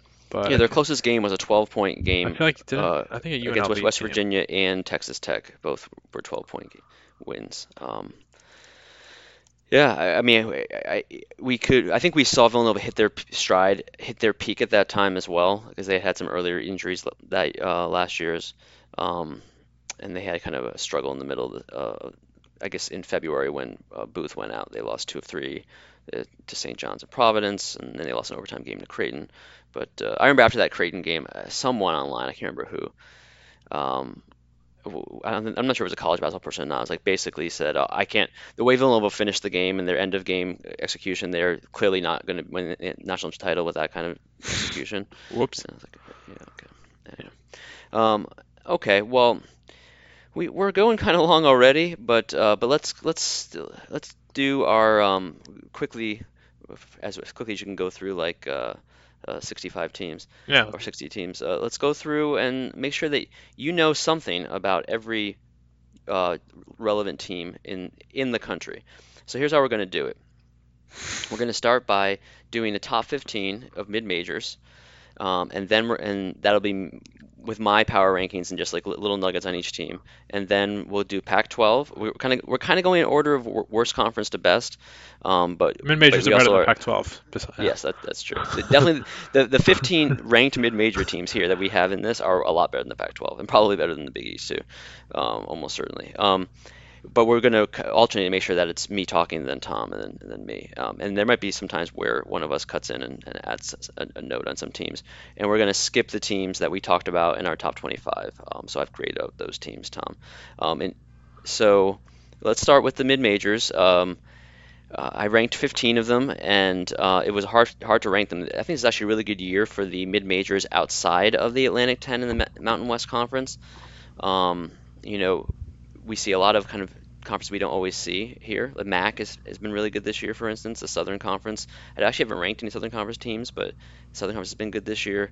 Uh, and a couple ones I didn't rank that I want to just mention so that you know these teams could be involved in the NCAA tournament uh, discussion or could be tough on the um, there. Temple, that are the AC, AAC in the bracket matrix right now, they're they're in the first four out. St. Louis, A10, they might be the best A10 team in a down year for the A10. Wofford out of the Southern Conference, um, right now is a 12 in the bracket matrix and 64 in KenPom. Um, and uh, I mean, there's so many interesting teams here. Old Dominion beat Syracuse. Liberty just beat UCLA. College of Charleston, New Mexico State. UNC Greensboro, Dayton, etc. Furman, I didn't have Furman in my top 15 despite the fact they they beat Villanova. Um, Drake might be the best team in the Missouri Valley. Love the Drake. You uh, hate the Drake. Um, uh, so anyway, here's here are your top 15 mid-major teams, and I'm not gonna go through every single one of them, but I will. Um, I, I will tell you. Greatest I will- hits. Number 15, Murray State. Uh, Ja Morant. He's probably have a lottery pick. Uh, number ni- he was number nine in the KenPom rating last time I looked. Number one in the nation assist rate. Um, they uh, number number 14, Fresno State out of the um, the Mountain West. Uh, they haven't um, uh, played. Uh, they just they just lost Utah Valley State or Utah Valley, Valley University without their best player Deshon Taylor, who's injured, but he is cleared to play. Uh, they did blow out Northwestern this year. Um, uh, they are 65th in KenPom. Number 13, VCU out of the A10. Um, they won at Texas. They lost in overtime to St. John's. They're only number 239 in the country in offense, but they're number six in defense. Um, Marcus Evans' uh, backcourt defense is really good, and they have a, couple good shot blockers in, in Marcus Santos Silva and Corey Douglas. Number 12, Belmont out of the OVC. Uh, they also beat uh, UCLA, which I think we mentioned earlier of uh, It's like, Liberty. the, it's like the free square on a bingo card right now. Yeah. Uh, they won at Lipscomb, who's also on this list. Um, they play a fast tempo. Rick Byrd's first year as head coach at Belmont was Billy Donovan's last year as a college basketball player in 1967. Six At degrees time- of separation. Yeah. At the time, time Belmont was uh, um, an NAIA team, and uh, Providence went to the Final Four. Number 11, Lipscomb. Um, they they won at SMU and TCU in back-to-back games before uh, Christmas. They're very experienced and led by seniors Rob Marberry and Garrison Matthews. Number 10, Toledo out of the MAC. A lot of people um, uh, the, the MAC is, is really good this year. People talk about Buffalo, but Toledo is also very good. They are a really good outside shooting team, 14th in three point shooting, third in free throw shooting. They have played a very poor schedule. Um, their defense is 84th in the country this year, which is worse than their offense, but it's by far the best defense that their coach Tod Kowalczyk had in nine years at Toledo. They've never been higher than 170th in defense, and they're 84th this year. Let's see if that holds up. Number nine, St. Mary's. They're only nine and six. Five of their six losses have been close and they're 43rd in KenPom out of the of the West Coast Conference. Great outside shooting team, 40% on threes. Um, this would be the sixth time in eight seasons that Randy Bennett has been a top 40 in three-point field goal percentage. A Randy Bennett coach team has. Number eight, San Francisco. They had a tough loss over the weekend to UCSB, but they have beaten Harvard, Stephen F. Austin, Cal, and Stanford. Um, they're in the first four out of the bracket matrix. I should mention that VCU, Belmont, and Lipscomb are all 12th in the bracket matrix, in case that interests you. Um, and their other loss was to Buffalo by two, or, or by four rather. They host Gonzaga on January 12th. Kyle Smith's squad out of the West Coast Conference. Number seven, Utah State out of the Mountain West. They're in the first four out. This is Craig Smith's first year at Utah State since moving from South Dakota. He is not the Craig Smith that played at Boston College. They're the second best defensive rebounding team and third best two point uh, defense in the country. And they go 10 or 11 deep. Their team includes Crew Ainge, who's the sixth child of Danny Ainge. How many does he have? Oh, youngest of six. Six. Six He's is the six, youngest, okay. yeah. yeah. Six is good. Yeah. That's what, that's what they said. you- We're done. Six is good. You got a problem with the, so the six? Uh, number six. Speaking of Yeah. UCF, um, they have a really good guard in BJ Taylor, and they also have Taco Fall at massive center. Um, they are only uh, 319th nation free throw percentage because Taco Fall, though he makes uh, 80% of his twos, he's like 29% of on his free throw line. I think I put on here 2%, but he's That, higher that seems 2%. low. Yeah. Uh, number five, Buffalo out of the MAC. Uh, we know about Buffalo from the tournament last year. They beat Arizona. Um, this year they've beaten uh, West Virginia, Southern Illinois, Syracuse, and San Francisco. They had their first loss of the season to Marquette just before Christmas. They are the 19th most experienced team in the country. Number four, mid-major, Cincinnati. Um, there's there's very Cincinnati, slow pace, top defense. This might be the ninth straight season that Mick Cronin's the top 25 defense. They don't have any really good wins. They beat uh, Mississippi and Xavier, um, but we'll see if this team can compete with number three on the list, which is Houston out of the AAC. Um, in this, the the only two teams in the AAC on this list, or actually that's not true. UCF was sixth. Um, they're still undefeated. Houston is. They already have wins over Oklahoma State, Oregon, BYU, LSU, and Utah State. Top 15 defense, eh, led by uh, big man Brison Gresham, who doesn't uh, play more than 25 minutes a game, but still gets a ton of blocks. Uh, actually, we, we discussed Houston in our ranking, so uh, move on from them. Nevada's number two. We talked about them, and Gonzaga is number one. Pac-12, Tom. What do you tell us about this awful, awful league? It stinks. I don't know. How, I I just don't understand how all these big time schools can be this bad, but somehow they have all gone to this t- confluence of suck, basically. A uh, couple bad breaks. Arizona, we can talk about their bad breaks, but anyway, let's just go through it. California just lost to Seattle at home by nine. That's not good. Um, nope. Washington State has played the three, basically the eighth easiest schedule in the country, and they're still seven and six. I don't know how that's possible. uh, Utah gave a run against Nevada. Sedrick Barefield had 33, but they are still bad. They got blown out by Kentucky. Kind of helped Kentucky turn their season around. Stanford has played five A games. They're 0 5.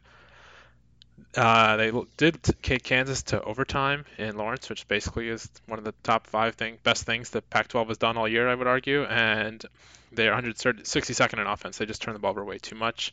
Uh, USC 0 and 4 in A games this season. They did maybe in, also in the top five greatest hits for the Pac-12. Uh, they led Nevada at the half earlier uh, in December. I think it was December 1st. I think it was the day of the uh, SEC football championship game.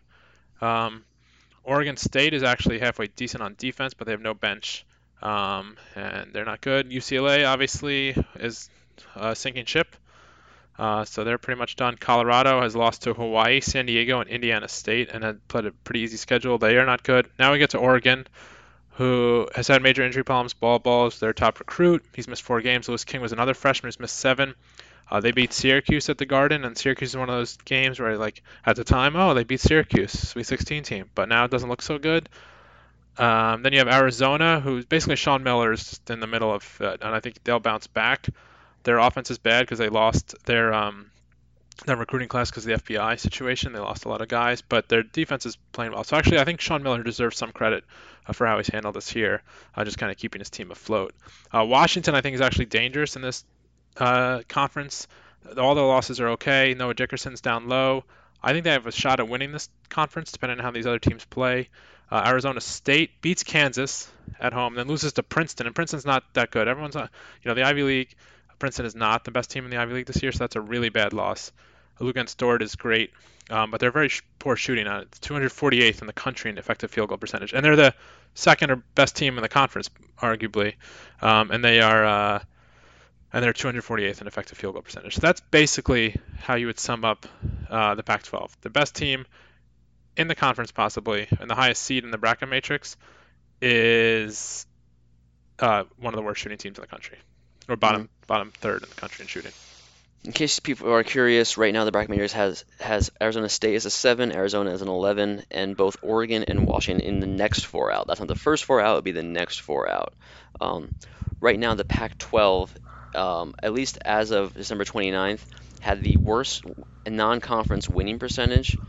Um, it potentially ever, like at least in the Ken, in the KenPom era. 607 was their winning percentage at 9964. I don't think it's gotten better since then, but we can check. The tw- uh, actually 608. They were the second worst. They might be the worst now. Um, the, tw- really, 20.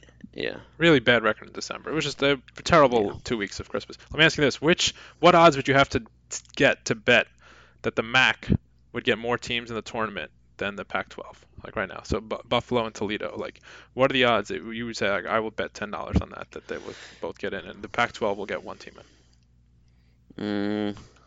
Twenty to one. Uh, yeah, I think yeah, ten to one probably is what I was thinking. Okay. Yeah. Okay, it's one of the Big East, which has not been a good year for the Big East, but they hasn't been nearly as bad relative to the Pac-12. Uh, DePaul, I have tenth. Um, they have a guy named Max Strus. He's good. High possession, low turnover, also rebounds. They played the 11th easiest non-conference in the country. Uh, number nine, Georgetown. People talked a lot about Georgetown because they beat Illinois, but Illinois stinks. Um, they're the 12th fastest team in the country in terms of tempo, which is interesting. Um, their backcourt is uh, they're led by the backcourt of freshmen, uh, James Akinjo and Mac McClung, who are both solid for freshmen, but they're also inefficient. Uh, their best player is Jesse Govan, who's also their a big man and, a, and their best three-point shooter. Um, but he doesn't take a lot of their shots because Akinjo and Mac McClung are. Number eight, Xavier. Their defense is 105th in the country. Um, they're 0-4 in, in, A games this year. Losses to Wisconsin, Auburn, Cincinnati, and Missouri. Um, they're a great two-point shooting team led by uh, Ferris State transfer Zach Hankins, as well as Tyrique Jones, Naji Marshall, and Paul Scruggs. Uh, I think that you know basically eight through three is actually not that big of a gap. Um, no. And so I think you could see any of those eight these eight teams from Xavier on making the NCAA tournament. Um, number seven I have is Providence. They really needed that win against Creighton at home. I would needed as strong. They they could have used it. It was a home game against a team that they were in the same tier as, but Creighton shot the lights out in the second half on three pointers as Creighton does. We'll get to them later. Providence is the only Big East team besides Villanova to win at least 10 league games each of the last five seasons, and so that's going to be hard to duplicate um, this year, but they're probably going to have to if they want to go to the NCAA tournament. Alpha Diallo is their best player, who leads the team in rebounds per game. Sorry, points per game, offensive rebounds per game, defensive rebounds per game, steals per game, and assists per game uh, as a six-seven wing. Number six, Butler. Um, they're higher than five and four in KenPom, but um, I, don't. I'm not a. I'm not that high on Butler this year. Kamar Baldwin's been pretty inefficient. His his off his O rating in wins is 121 and losses is 61, which also could you could probably say that his O rating against good teams is is bad and bad teams is good. So we'll see what happens. He doesn't have Kelan Martin this year. Um, number five, uh, Seton Hall. Uh, I put them behind St. John's despite beating them and that controversial win they're doing really well when it comes to NCAA tournament resume with wins over St. John's, plus at Maryland and Kentucky in neutral court. They're not a great three-point shooting team, despite the fact that they beat St. John's in a three and beat Kentucky in a three, both by. And the, the bigger irony is that really Myles Powell is their only good three-point shooter, and he didn't make either of those shots. Um, so, uh, number four, St. John's. Um, I'm not that high in St. John's. I think that this is like a weak spot. Like like the St. John's is the fourth best team in the Big East right now. It's not that good for the Big East. Their starters play almost all their minutes. They should uh, be getting Sedee Keita, the big man, back soon uh, to help that rotation. Um, they struggle on the offensive glass. They're the worst offensive rebounding team in the Big East and second worst in, in, of any major conference team. And the worst is Cal, and Cal is not even in the top 200 in KenPom. Um, but Shamorie Ponds is, is great, and I mean they're top six with Mustapha Heron and just Justin Simon, and um, it's just their top the top six is really really good. And can Chris Mullin coach them to the NCAA tournament? I say, I don't know. Wow. Creighton, yeah. I say yes. Come on, they're probably gonna win the tournament. Creighton number three. Um, they, I think I might have even had them like number six or seven before they won at Providence, but they're not in the top 130 in any of the key four factors. The four factors being field goal percentage, offensive rebounding percentage. Um, but four factors for, for offense and for defense. There's eight eight total. There's shooting and field goal defense. There's turnovers and turnovers forced. There's offensive rebounds and defensive rebounds, and this getting to the free throw line, and then there's preventing your opponents to get the free throw line. They're not in the top 130 in any of those except for shooting, and they're number two shooting team in the country for EFG, including being fifth in three-point shooting, 25th in two-point shooting. Um, they are 313th in free throw shooting, which is a little bit weird. Um, but uh, yeah, Ty-Shon Alexander's had a big breakout season for them. Mitch Ballock is um, a great shooter as well. Marcus Zegarowski as a freshman has been really good. And under the radar, Martin Krampelj, uh, who was great before he tore his ACL last year, uh, is really playing better the last few games. Uh, he has 19, 18, 11, and 16 in the last four games, and he's also he also has made uh, four, five three pointers in the last three games after having only made two the entire season before that. No, uh, for two, I have, I actually have, I guess I have, uh, I have Villanova two and Marquette one, even though having them in a different order in terms of my uh, top 25. Just because right now I think Marquette's better, but I still think Villanova could be better by the end of the season. Um, we're not going to talk about those two teams, we already did. We're going to move on to the SEC, Tom. All right, South Carolina, one of the most disappointing teams in the country, you could argue. They lost four or five. They lost to Stony Brook, Wofford, and Wyoming. Their best win, I think, is against the 189th KenPom team. They haven't beaten any team inside the one in top 180 in KenPom all year. And this is a team that made the Final Four two years ago. I guess Frank Martin is uh, screaming himself hoarse. Uh, Texas A&M started one and four since they're five and one, but the loss was at Texas Southern at home in the last game. So they're Texas struggling. Southern. Texas yeah. Southern's beaten now Texas A&M, Oregon, um, and Baylor. They, is it the first time they've beaten a major conference team that didn't have like really bright green and gold uniforms though? So. Yeah. Uh, Georgia lost at home to, or lost to Georgia State. Tayshaun Hightower is great, but the rest of their uh, team is a little sketch. Arkansas had that win against Indiana we talked about earlier in the year. Great block rate, but surprisingly otherwise disappointing in two-point defense. They must be giving up a lot of open looks.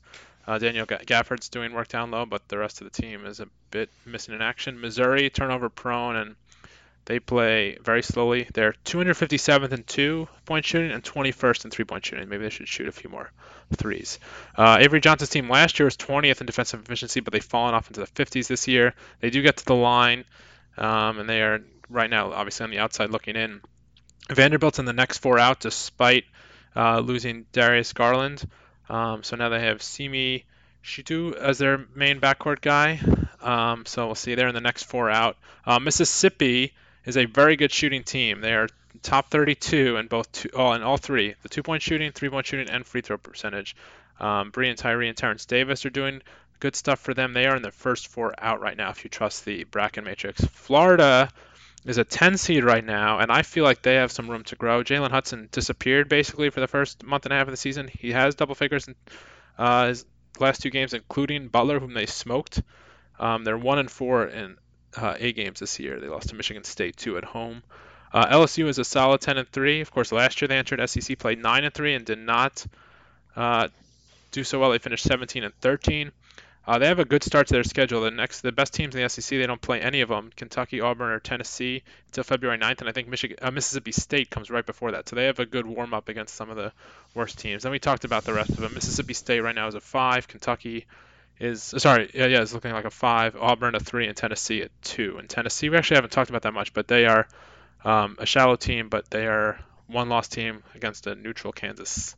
Uh, it is a neutral game against Kansas, so they are um, going to go with Grant Williams and see how it goes. Yeah. Well, one thing I'll know before I go in the ACC is where the Big East teams are in the bracket matrix. Providence was in next four out. That was uh, presumably does not include their loss to Creighton. I don't think they would be in that anymore. Butler is a 10, Seton Hall a 9, Creighton, uh, St. John's a 9, Creighton a 10, Villanova at 6, and Marquette at 5. So even in a down year, six teams in the NCAA tournament, but of course not many with very high seeds. Um, ACC. Wake Forest is bad. I've missed 15th. Um, they've lost four games against teams outside the top 100 Gardner Webb, St. Joe's, Houston Baptist, Richmond. They do get to the foul line. Um, second best in, in, the country at doing that, led by Brandon Childress, who's the son of Randolph Childress. Um, number 14, Georgia Tech. Um, they're 223rd in offense, which makes them the worst offensive team in the major conferences. They're one spot behind Rutgers. Um, they're on, on defense. Um, they've only allowed more than a point per possession once, uh, twice this season to St. John's and Gardner Webb. So their defense is actually pretty good, but no offense uh, for Josh Pastner's team. Number 13, Boston College. Um, they they only have three losses. Uh, one, two were in overtime, and one was a game that they led most of the much of the way to IUPUI. But they did lose yesterday to Hartford in overtime, which is bad. Um, Steffon Mitchell did not play in that game due to an injury. He's number one in the country individually in free throw rate. He has 55 free throws this season and only 31 field goals, uh, field goal attempts. Um, number 12, Pittsburgh. A surprisingly decent first year for Jeff uh, Capel. Uh, they're top 10 on. They're a good defensive team, also top 10 nationally in effective field percentage and turnovers forced. But they played a very weak schedule, including seven opponents ranked worse than 250th in KenPom. Number 11, Notre Dame. They're now they're one of the most inexperienced teams in the country, and they're out two starters, Rex Pflueger and Robby Carmody. Um, then those guys are both out for the season, not just for, for a short period of time. Um, number 10, and they and they lost a blown out by Virginia Tech today in their first ACC game. Miami is number 10. They had that uh, stretch where they lost, I think, four straight games: uh, Seton Hall, and then Yale, Rutgers, and Penn. Um, that's not good. Um, doing Hernandez, who used to be called Dewan Huell, is, is now seeking legal help to get reinstated by the NCAA. He's currently been ruled ineligible. Um, they only have one win against top 140 KenPom teams. That was Fresno State in the Wooden Legacy. Number nine, disappointing Syracuse team. Um, in 2013-2014, Syracuse started 25 and 0 before losing the final six of their final nine games, including uh, to Dayton in the second round of the NCAA tournament. Why do I mention that? That was the last time that Syracuse had a good offense, like a top. So the 30, second round or the uh, round of was round of 32 or was it the? It was. It was the round of 32. Okay, so the real second round. Yeah, um, Dayton I think beat. Uh, they, I think Syracuse was a, was a three. That was the year that um, that Dayton played. Uh, uh, Dayton made the Elite Eight, I believe, that year, and they they played Kansas Florida? in the Elite Eight, right?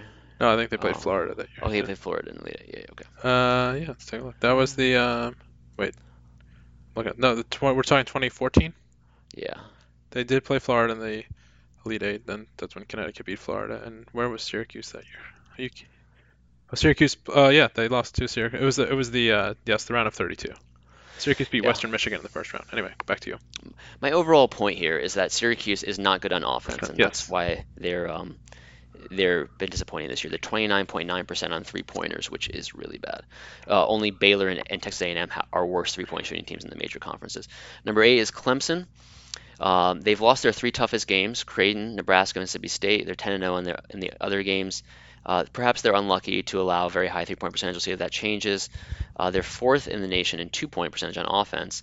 Um, and a couple of guys they had on their team last year who were good three point shooters that haven't um, uh, been good this year. Uh, let me just make sure I have their first names right. I think it's da- Davon Reed. No, Marquise, Marquise Reed and Shelton Mitchell. This year they're shooting 29 and 29 point, uh, 29 and 30 percent from the three point line. Last year, Marquise Reed and and um, Shelton Mitchell shot 35 and 37 percent. So perhaps they have some uh, room to grow on offense, um, and they could be they could get a little bit better. Uh, and number seven, Louisville. Um, they've already played six non-conference A games. They went two, two and four in those games.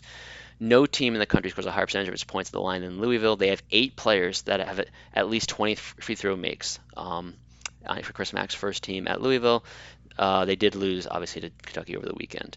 Um, number six through one, we've already talked about in our top 25. NC State six, Florida State, I have them fifth, Virginia Tech four, North Carolina three, Virginia two, and Duke one. If you're looking at bracket matrix seeds, right now Syracuse and Clemson are 11s. Louisville's an eight. North Carolina State is a six. Florida State and Virginia Tech are fours. North Carolina's a three, and Duke and Virginia are one seeds. Big 12, Tom. Yeah, Baylor is on the outside looking in. Their offense is 155th in the country in efficiency. If it was halfway decent, they'd be fine. Uh, their defense is third in block rate, and they're 21st in defensive efficiency. That's really a missed opportunity for Baylor. Just you know, score at a normal rate, you'd probably be running the thick things. Oklahoma State has played a lot of tough games. They lost to Villanova, they lost to Minnesota, Tulsa, Houston, Nebraska. They don't really have any good wins except uh, neutral against LSU. Uh, Mike Boynton doing things there. Uh, that's program's been through a lot the last few years. We'll see what happens with them. West Virginia, you could argue, is the biggest disappointment in the country. Um, they are they've lost to Buffalo, Western Kentucky, and Rhode Island, also Florida, which is not as bad, but that is they're looking like they are not going to make the NCAA tournament. Texas right now is an 11 seed according to the bracket matrix. Kerwin Roach didn't play in their recent loss to Providence. Uh, their defense is better, and Shaka Smart, as I said, has not won an NCAA tournament game at Texas.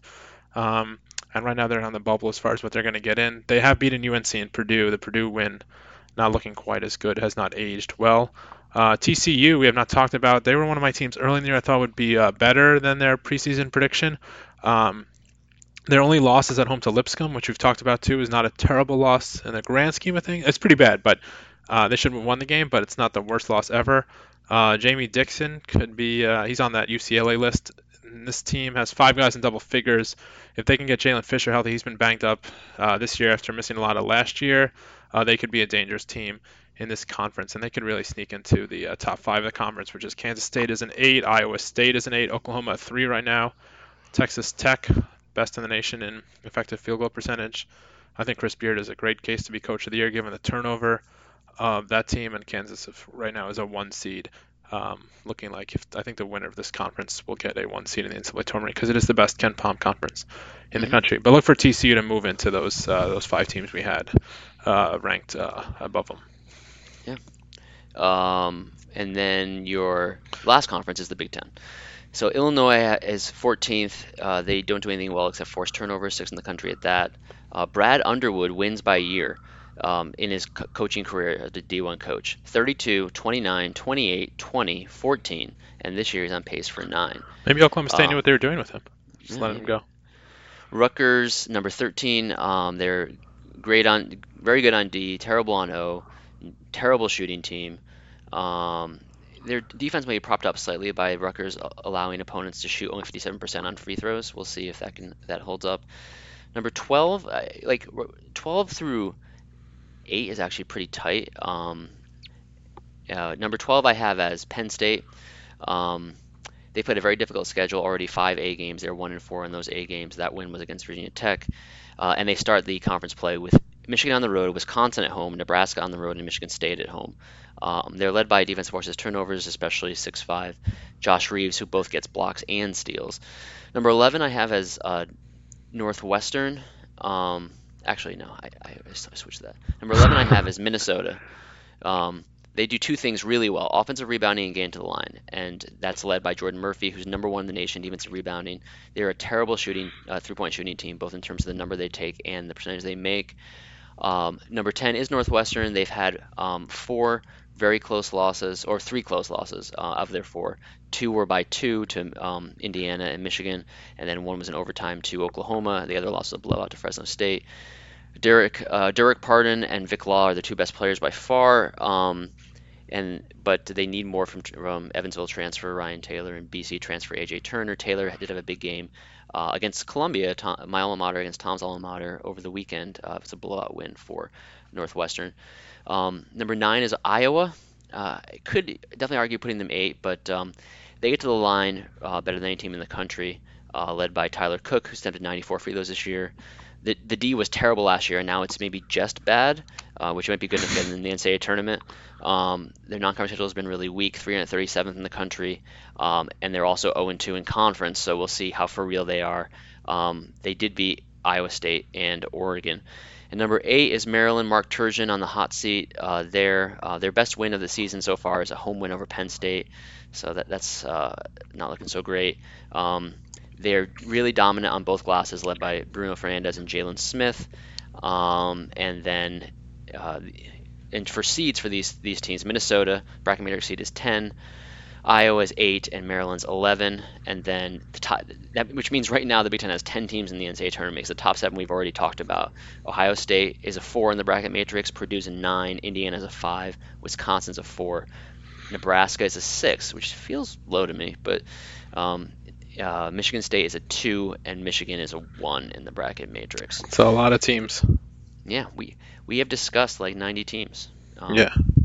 Okay, so let's stop discussing things. Uh, do you want to look ahead at some at some games, or do you want to say we've given the people a, we've done enough? Well, let's do we'll do our picks offline because I'm winning the picks and I want to keep winning the picks. So I still want to do picks, but I think we've we've gone for like 99 minutes, so I think we're uh, we're good. We'll do the picks offline and then we'll recap next week. By the way, just to give the pick update, I'm 32, 28, and three, and you are now 25, 35, and three. So ouch, ouch. Yeah, not 99 minutes and the picks ain't one. Right? exactly. Okay, well, that'll do it for this uh, episode. Hopefully, you can listen to the episode and say, I haven't followed college basketball much this year, but now I'm ready. I know something about Lipscomb. I know something even about Washington State. Um, so if you enjoyed it, please do uh, subscribe, rate, review on wherever you get your podcasts. Uh, I will also mention we're on Podbean, which a friend of mine said he's listening to us via Podbean, um, as well as uh, Google Play Music, um, Spotify, and Apple. Um, and see us, see us, on Twitter at Double Bonus Pod, as well as our website, doublebonuspod.com. Uh, email us at doublebonuspod at gmail.com. Uh, until next time, uh, thanks, Tom, and enjoy uh, some college basketball. You too. Happy New Year. Happy New Year.